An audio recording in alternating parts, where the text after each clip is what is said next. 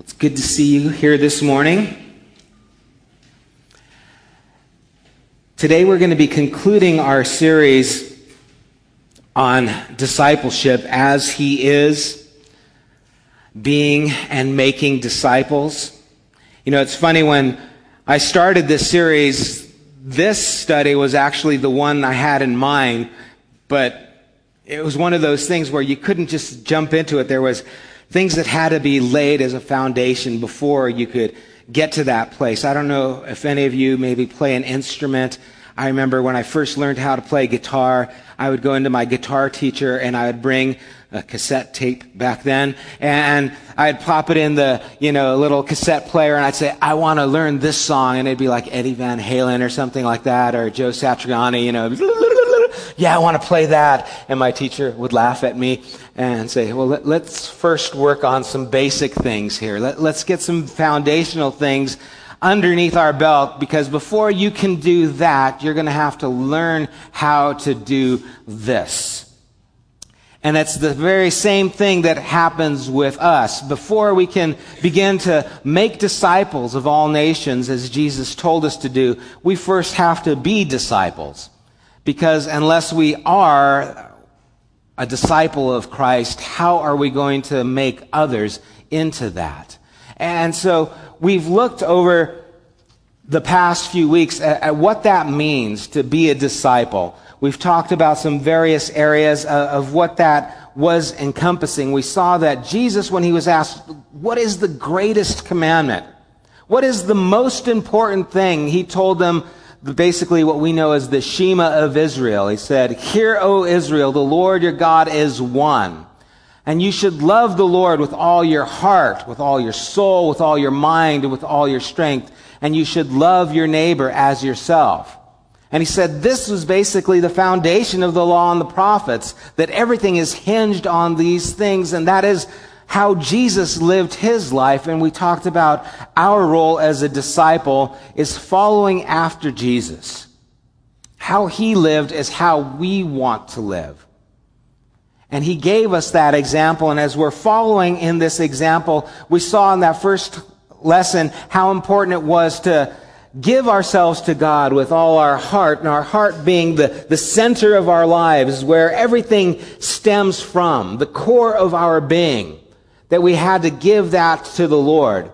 And then our feelings or our soul, the seat of our emotion, we had to surrender to God and not be controlled by them, but allow God to control them. With our mind, how we think, have to think right, and with the things that we do with our strength, if we have these areas of our lives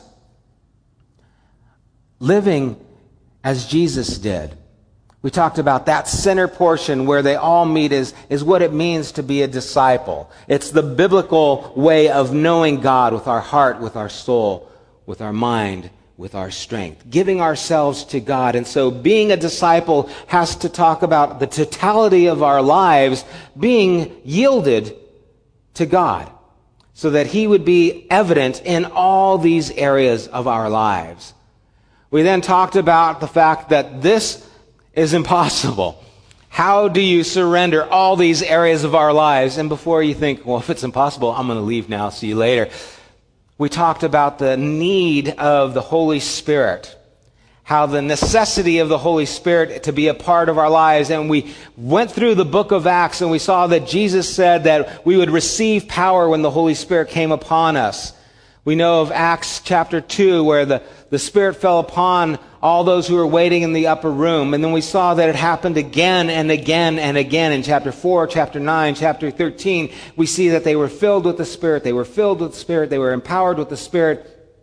That the power of the Spirit in our lives is a necessity if we are going to be a disciple of Jesus. This is not something we can just muster up. It's not a matter of just behaving right. It's about being empowered by God to live right. And we need His help in this. And the dependency of the Spirit is something that the early church had consistently. It's something that we need to have consistently within our own lives. If we're going to be a disciple, if we're going to follow in Jesus' steps, then we need his power to do it. It's a strength that comes from Him and not only of ourselves. And we talked about how we need to ask, we need to seek, we need to knock, we need to be persistent, we need to be consistently dependent on God for all these things. And then we talked last week about one of the obstacles to being a disciple is basically idolatry. When Jesus said, Hear, O Israel, the Lord our God is one, it was a declaration that in spite of all the nations around Israel at that time who worshiped a multitude of God, that Israel acknowledged there was one God. And we need to acknowledge that one God within our lives. And if we have other gods, and we talked about that God of money or consumerism, this idea that I can satisfy my life by things. It's something that is so prevalent in our culture that pretty soon God becomes second place to our jobs, our career, our, our basically enjoyment. That becomes what we focus on. And Jesus said it very clearly. You can't serve God and money. You're going to love the one, you're going to hate the other. You're going to cling to one, you're going to despise the other. And he told us that we should seek first the kingdom of God and his righteousness, and that these things that we needed would be added to us. And so we saw that before we could actually lead people into freedom of being a disciple of Christ, that we ourselves needed to be set free from a lot of the things that just entangle us, this material possession world that we live in that begins to possess who we are, begins to control how we live and focus our lives instead of God focusing our lives. And so being a disciple has to do with these areas of our lives, surrendering to God, all these areas of our lives. And then we also spoke about the fact that we each are responsible for this. That this isn't something that belongs to leadership, the clergy, the pastors, the priests. This is something that we need to own. That we each have to be disciples.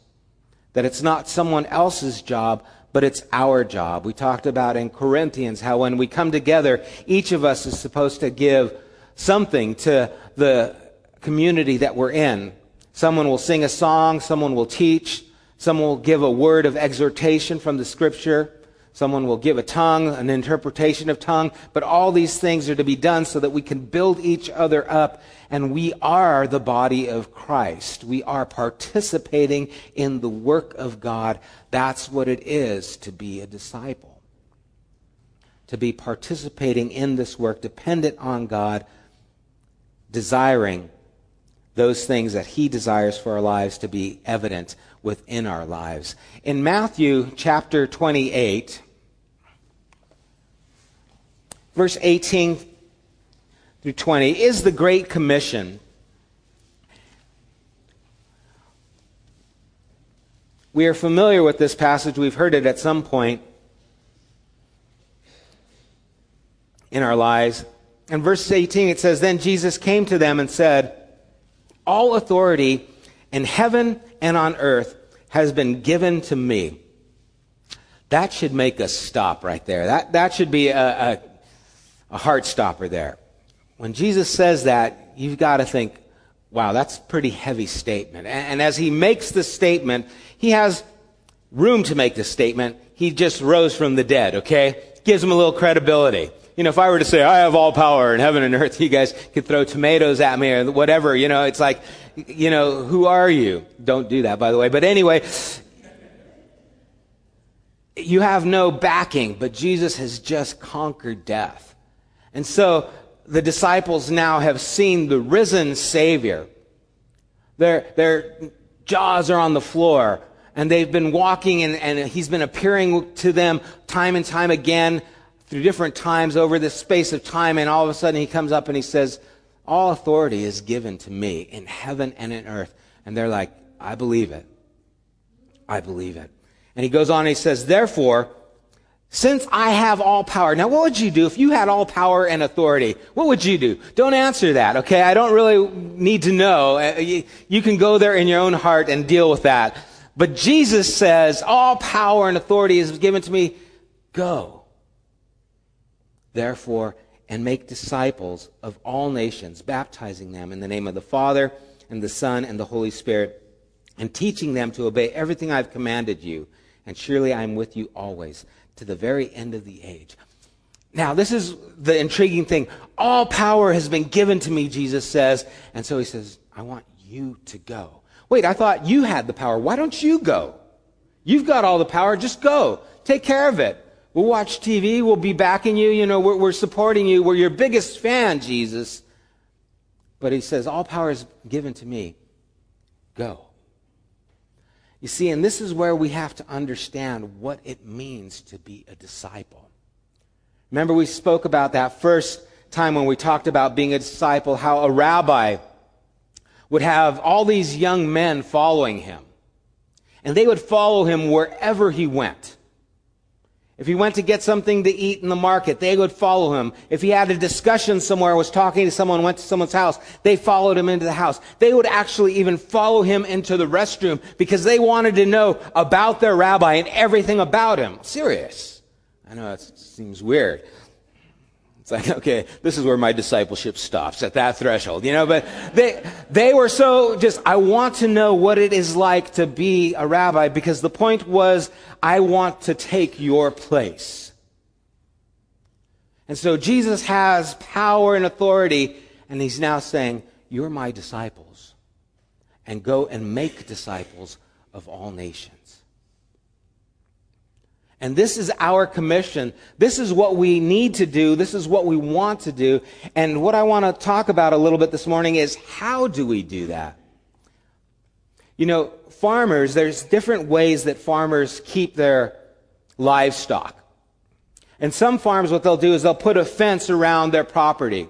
If they have some acreage and they'll throw a, a, maybe a barbed wire fence that'll keep the animals from wandering past their property, kind of keep them close to the ranch.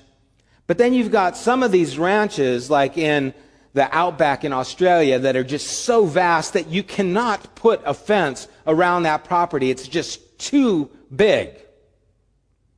And so what the ranchers do is they dig a well. And in this well, they develop a well that has fresh water. And what will happen is the animals will stay near the water.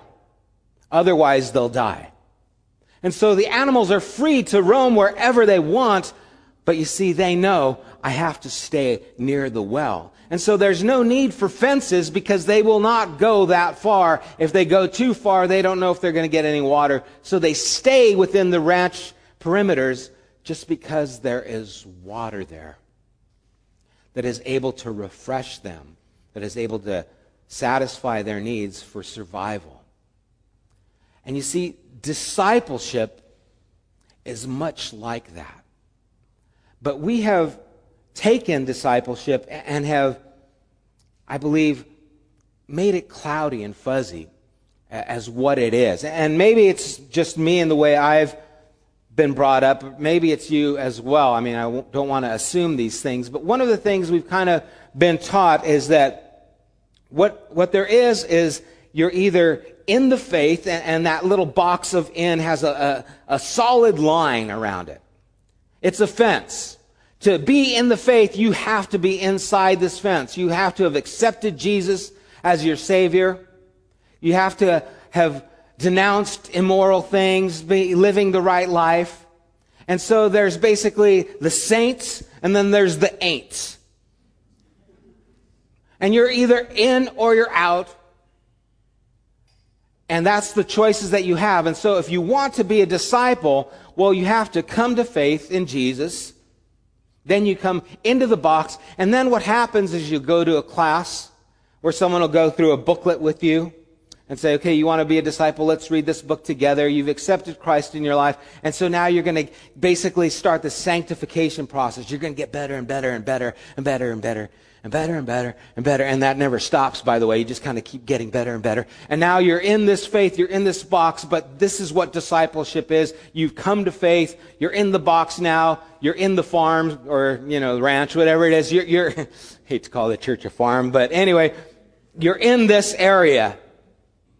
And now the work can begin. But you see, that's not how it is with Jesus. At least that's not what we see in Scripture. Turn to Luke chapter 5. And let's look at a little bit of what Jesus did. Luke chapter 5, verses 1 through 11, we're going to look at Jesus' calling of the first disciples. And in verse 1, he says, One day, as Jesus was standing by the lake of Gennesaret, with the people crowding around him and listening to the word of God, he sat at the water's edge, two boats left there by the fishermen who were washing their nets. He got into one of the boats the one belonging to Simon, and asked him to put out a little from shore. Then he sat down and taught the people from the boat. When he had finished speaking, he said, Simon, put out into deep water and let down the nets for a catch. Simon answered, Master, we worked hard all night and haven't caught anything, but because you say so, I will let down the nets. In other words, here's, you know, my little disclaimer. We're not going to catch anything, but okay, you're the boss. Verse 6 says, And when they had done so, they caught such a large number of fish that their nets began to break, so that they signaled their partners in the other boat to come and help them. And they came and filled both boats so full that they began to sink. When Simon Peter saw this, he fell at Jesus' knees and said, Go away from me, Lord. I am a sinful man. For he and all his companions were astonished at the catch of fish they had taken. And so were James and John and the sons, the sons of Zebedee, Simon's partners. Then Jesus said to Simon, Don't be afraid. From now on, you will catch men. So they pulled their boats up on shore, left everything, and followed him. Now, this is an amazing story. And we know here from this account that Simon, and we see his brothers, we know that Andrew, James, and John, they were all fishermen. We also know that Matthew or Levi was a tax collector before he became a disciple. We know that Simon was a zealot. A zealot was a political activist. Basically, the Romans considered him a terrorist. He was out to, to bring down the Roman Empire or anyone who sided with it, like tax collectors.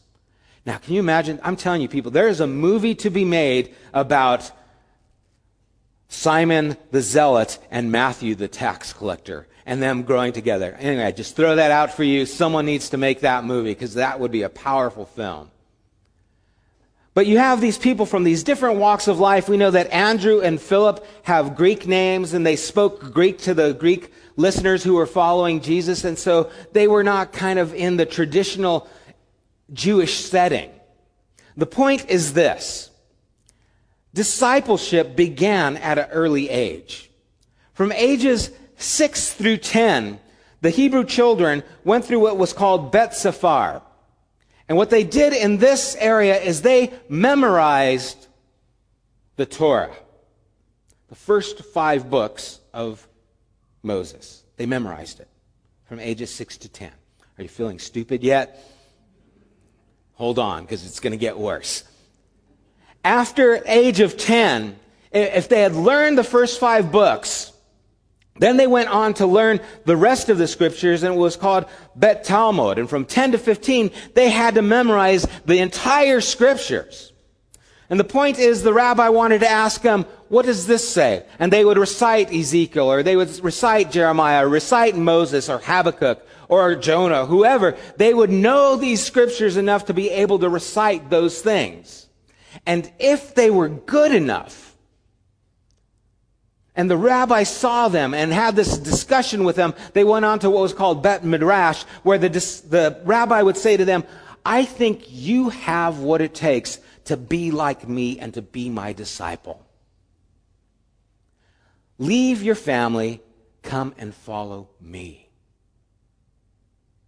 And so these young boys, 15, 16 years of age, would follow the rabbi because they had what it takes few, the proud. If they didn't have what it takes, if they weren't the best of the best, the rabbi would say, you know what?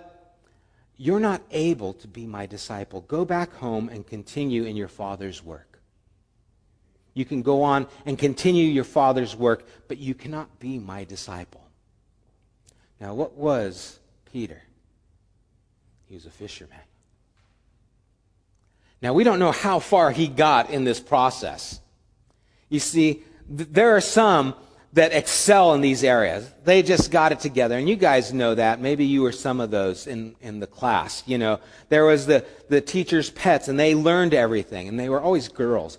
And you know, the teacher would give them their paper and it would be, you know, Allison, look, Allison, you got an A. You know, here's your paper, Allison. And then they'd come over to me and they go, here, Sam, here's your paper. And I'm like, my name's not Fred. What is this paper for? You know, it's like, I don't get it. You know, they, they excelled and I didn't. I, I couldn't quite get there. I didn't have what it takes to excel in those areas. And maybe it was math, maybe it was English, maybe it was history, maybe it was all of the above. You know, didn't have quite what it took. Well, Peter was back fishing. Matthew was a tax collector. Simon, James, these others were fishermen. What did that mean? They did not make the cut. They were just going about their business. And when Peter said, Lord, depart from me, I am a sinful man, I think Peter was telling Jesus, you don't understand who I am. I'm not one of those. I'm not one of those people who follow after God like these others do. I'm a fisherman. I, have been resigned to this as my daily task. This is my livelihood. This is what I'm going to do.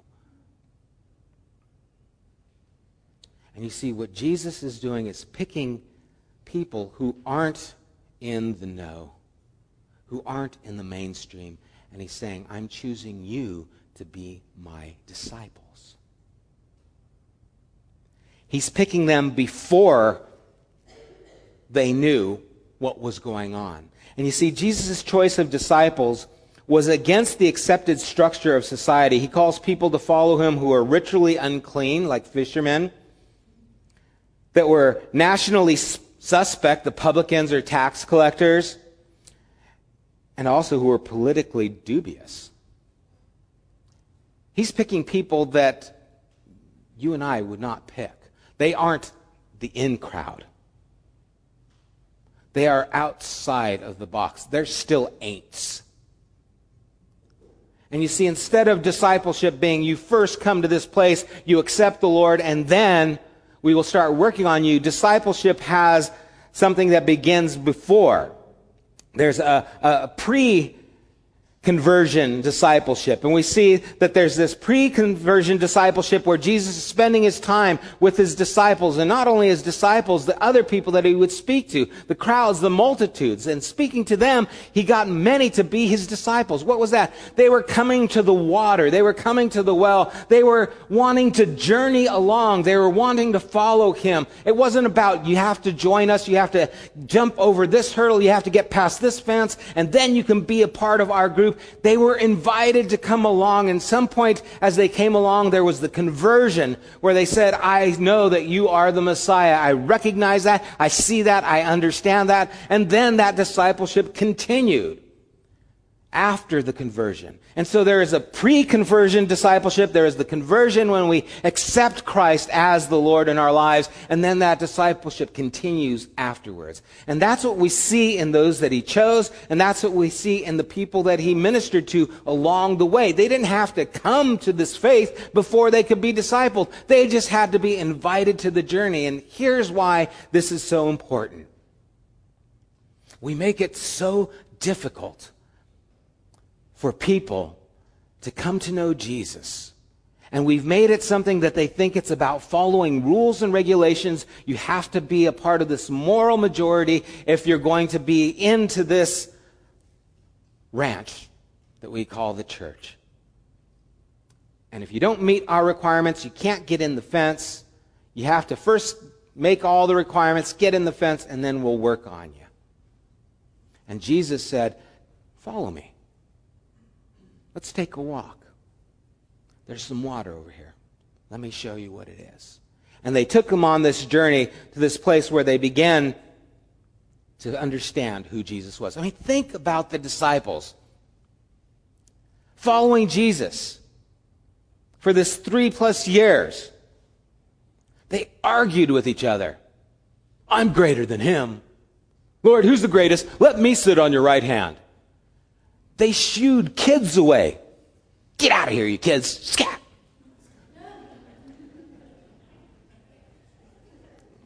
Great. And Jesus had to say, What are you doing? Let him come to me. What about James and John? Lord, you want us to call fire down from heaven and destroy them? I wish Jesus would have said, Yeah, go for it. Let's see what you got. You know? Well, we're kind of hoping you would you'd bring the fire part, Lord. We, we're just, you know, we're here with you. We're, you see, they, they were so off to the side and not understanding who Jesus was, what he was about. They didn't get it yet. They weren't in the know. And depending on basically how you've grown up in your Christianity, the Pentecostal group believes that the conversion took place in Acts chapter 2. Most Protestants believe that conversion actually took place in John chapter 20, verse 24, when Jesus breathed on them after the resurrection and said, Receive ye the Holy Spirit. And then the new covenant was issued into their lives where they became what we would call born again and actually followers. That means for three years he spent time with these men, leading them, leading them to the place of conversion and then the Spirit continued that work thereafter. It challenges me, and I hope to challenge you.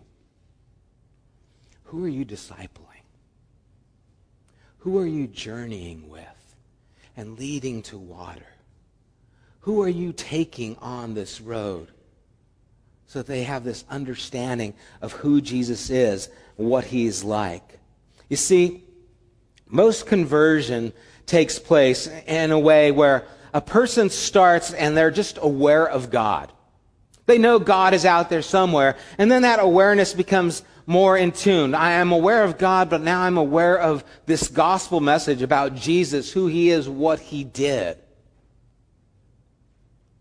And you see, this spiral that's taking place is people on this journey, people in this discipleship process. Maybe they're way at the outskirts of the spiral. They're, they're just barely understanding who God is. Their idea of God, you know, is, well, you know, I believe everything is God and I believe in reincarnation and I believe whatever. It's out there. They have some belief in God, but then as you journey with them and you start talking to them, about Jesus, who Jesus was, they start moving along this spiral. And then there comes a time where there's a positive attitude towards the gospel. They hear the teachings of Jesus and they start resonating in their soul and they start thirsting for these things and they start quenching the thirst within their soul and they start believing these things. And as that belief comes on, there comes a recognition of their problems. Basically, the recognition of all our problems, sin. We understand that the problem between me and God isn't God, it's me. There's a deficiency in me that needs to be fixed. And they come to this recognition, understanding what it is, and so they decide, I, I need to take the next step. I recognize that I'm not who I want to be, and I recognize that God has to change me. That's the gospel message. And so then they repent, have faith in Christ, and then they're a new creation in Christ. They're a convert. They become a Christian. Now that's still taking place in this spiral. And you see, the spiral is coming to this place where they are closer and closer to the center of who Jesus is, being like Jesus, being a disciple. And so they have this post-decision evaluation. They recognize what they've done. They recognize where they're going. They now become a part of the church, incorporated into a church community, a body of believers. They continue on and growing in their faith. They communion with God. They become stewards of the things that God has blessed them with, the gifts that God has given to them. And then they start reproducing.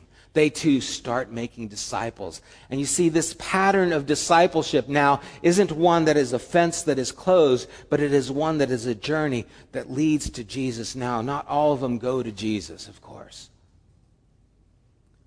But what this does is help us to walk alongside of them. And it's not that we have to be churchy and preach to them.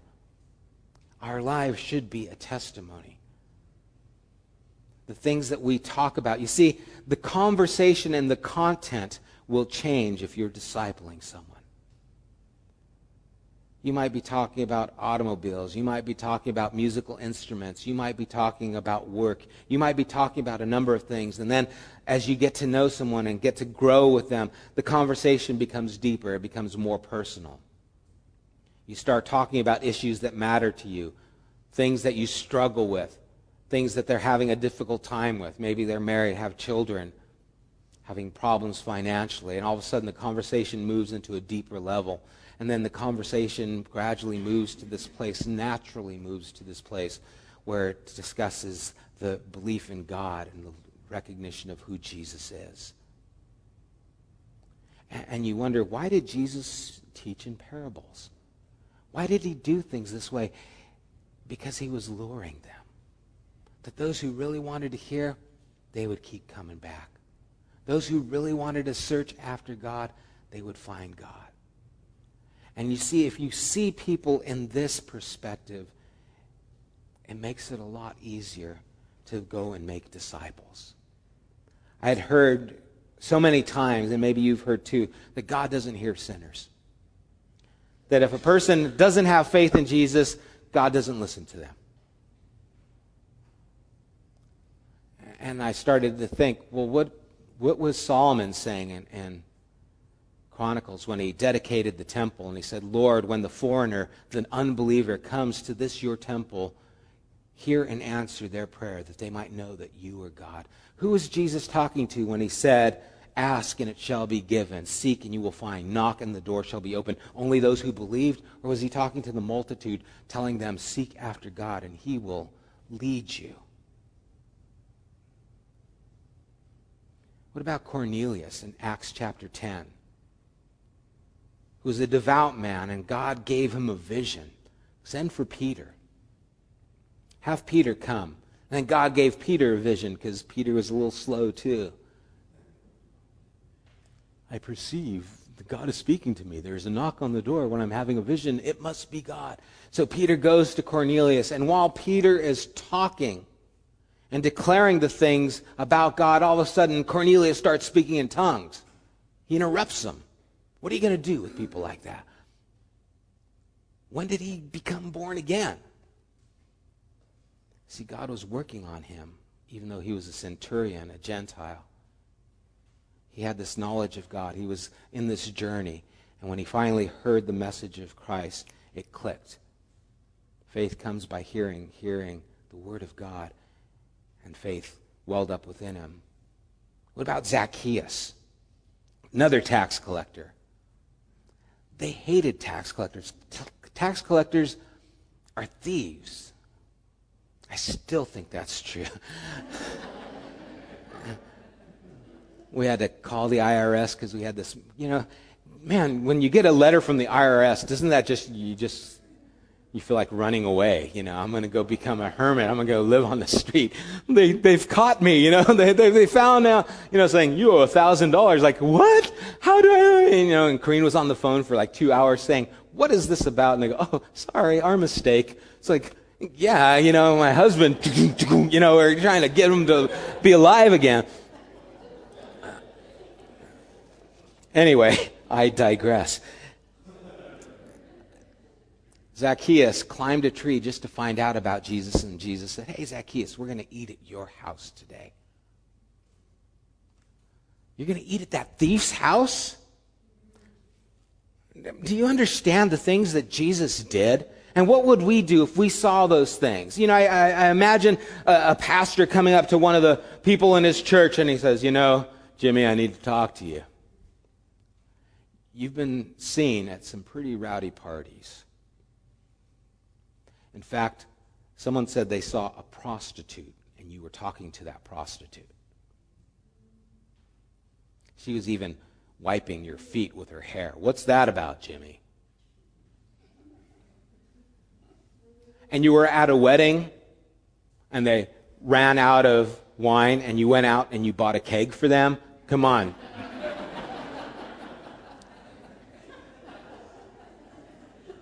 I'm sorry. You remind me of someone I know, but I can't put a finger on it, but you're going to have to leave. Do you realize that Jesus made 80 gallons of wine?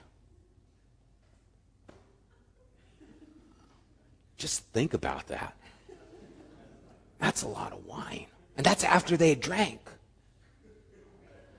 Now, I'm not advocating you go buy 80 gallons of wine. I'm just throwing that out to you guys, okay? You, you wrestle with that.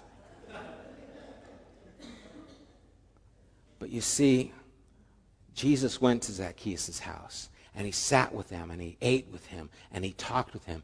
And all of a sudden, Zacchaeus says, Whatever I've taken that was wrong, I'm going to give it back.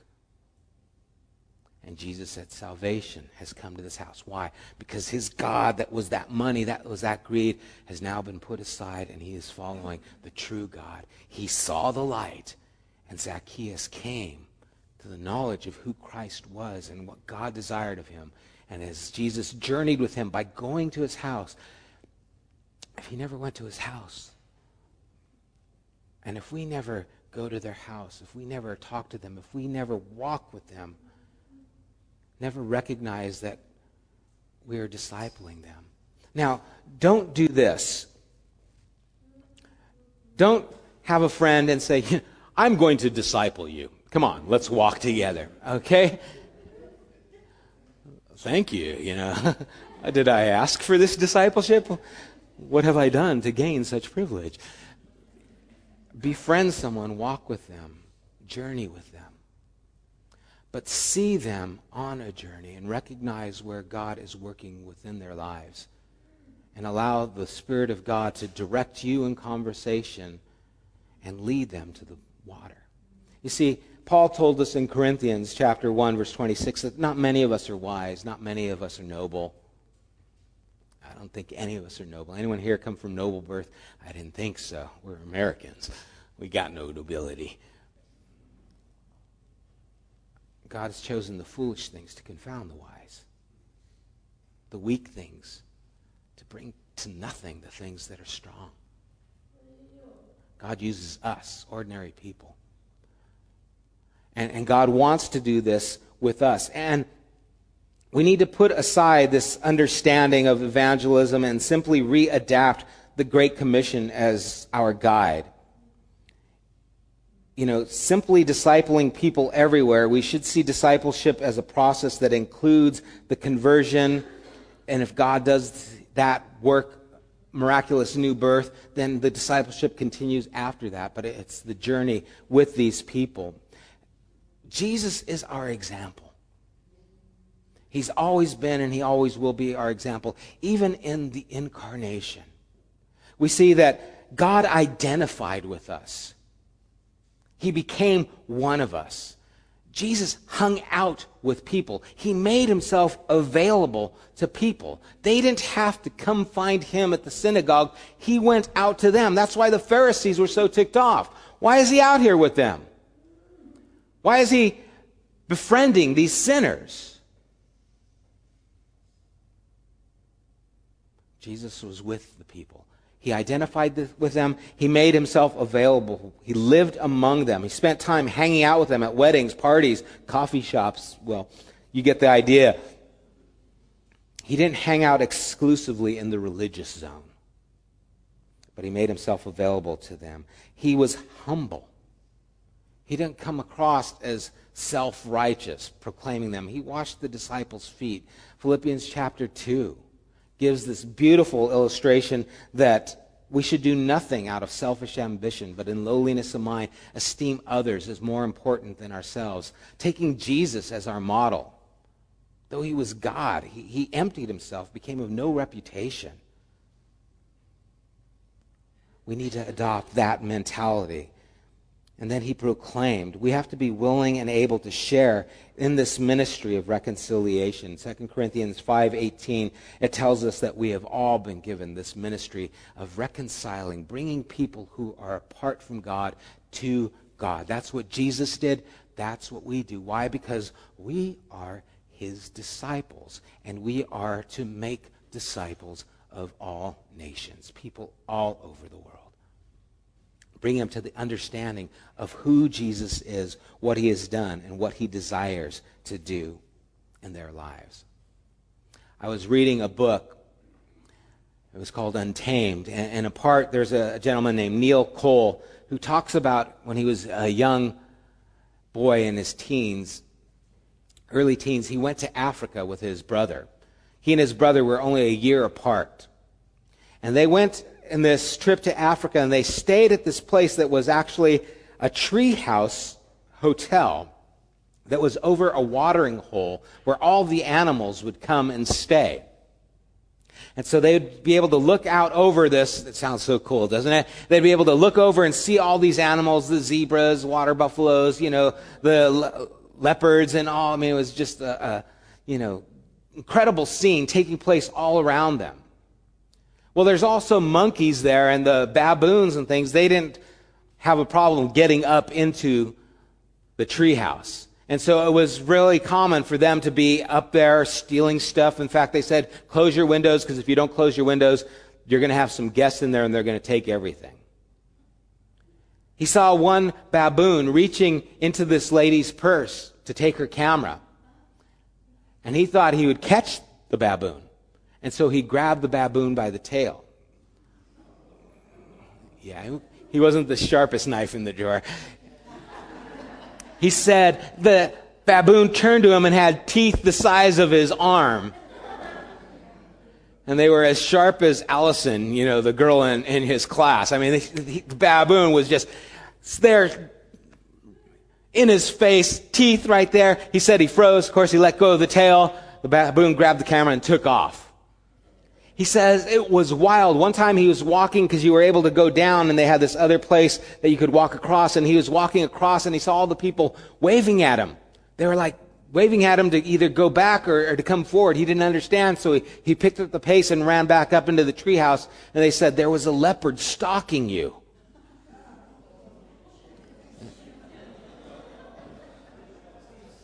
Now they had a sharpshooter that was in the treehouse ready to take out the leopard if he needed to.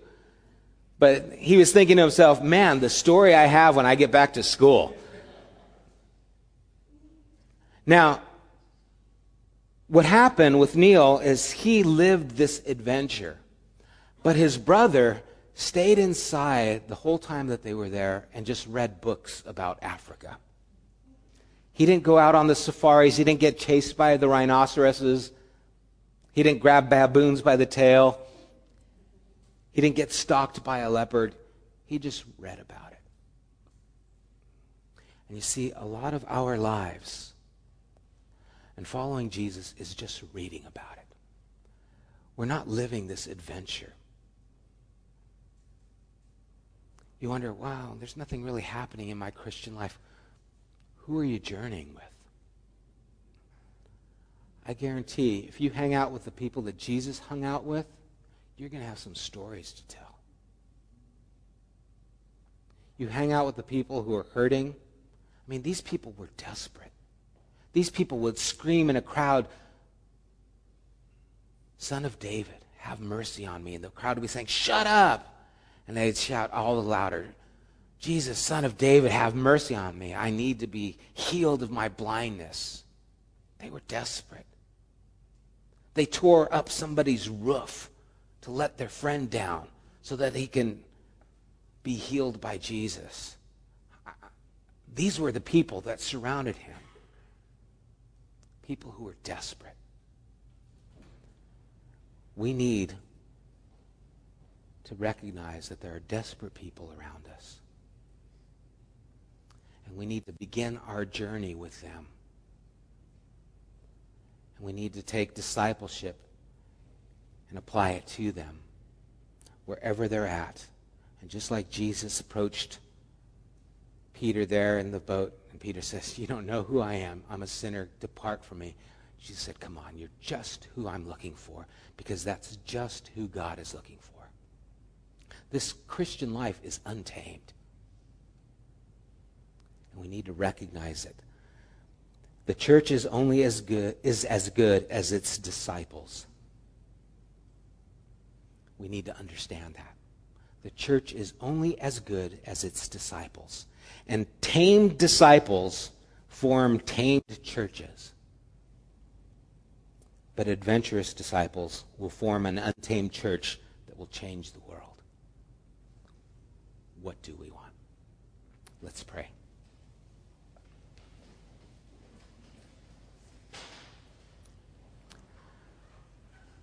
Lord, what is it about your holiness that caused the sinful people of humanity to flock to you like a magnet? What is it about your holiness, Jesus, that was so inviting to those who were so far from you and irritated so much the religious people around you? Lord, I think the bigger question is why is it the opposite today? Why is it that the church today and the holiness we present repels those who don't know you and solidifies the core group? Lord, I believe we're building fences around you. Like the disciples shooing kids away, we don't even recognize that we're, we're shooing people away from you, Lord, because we aren't recognizing how to disciple them correctly. And so I pray, Lord, that you would give us understanding, give us boldness, give us the power of your Holy Spirit to do these things, to be like you, Jesus, to take this incredible message of who you are, of what you've done, of how you are able to quench and satisfy, Lord, the longing of our souls to those around us. Lord, may we be your disciples, and may we make disciples of all nations. Lord, we do pray and ask this in Jesus' name. Amen.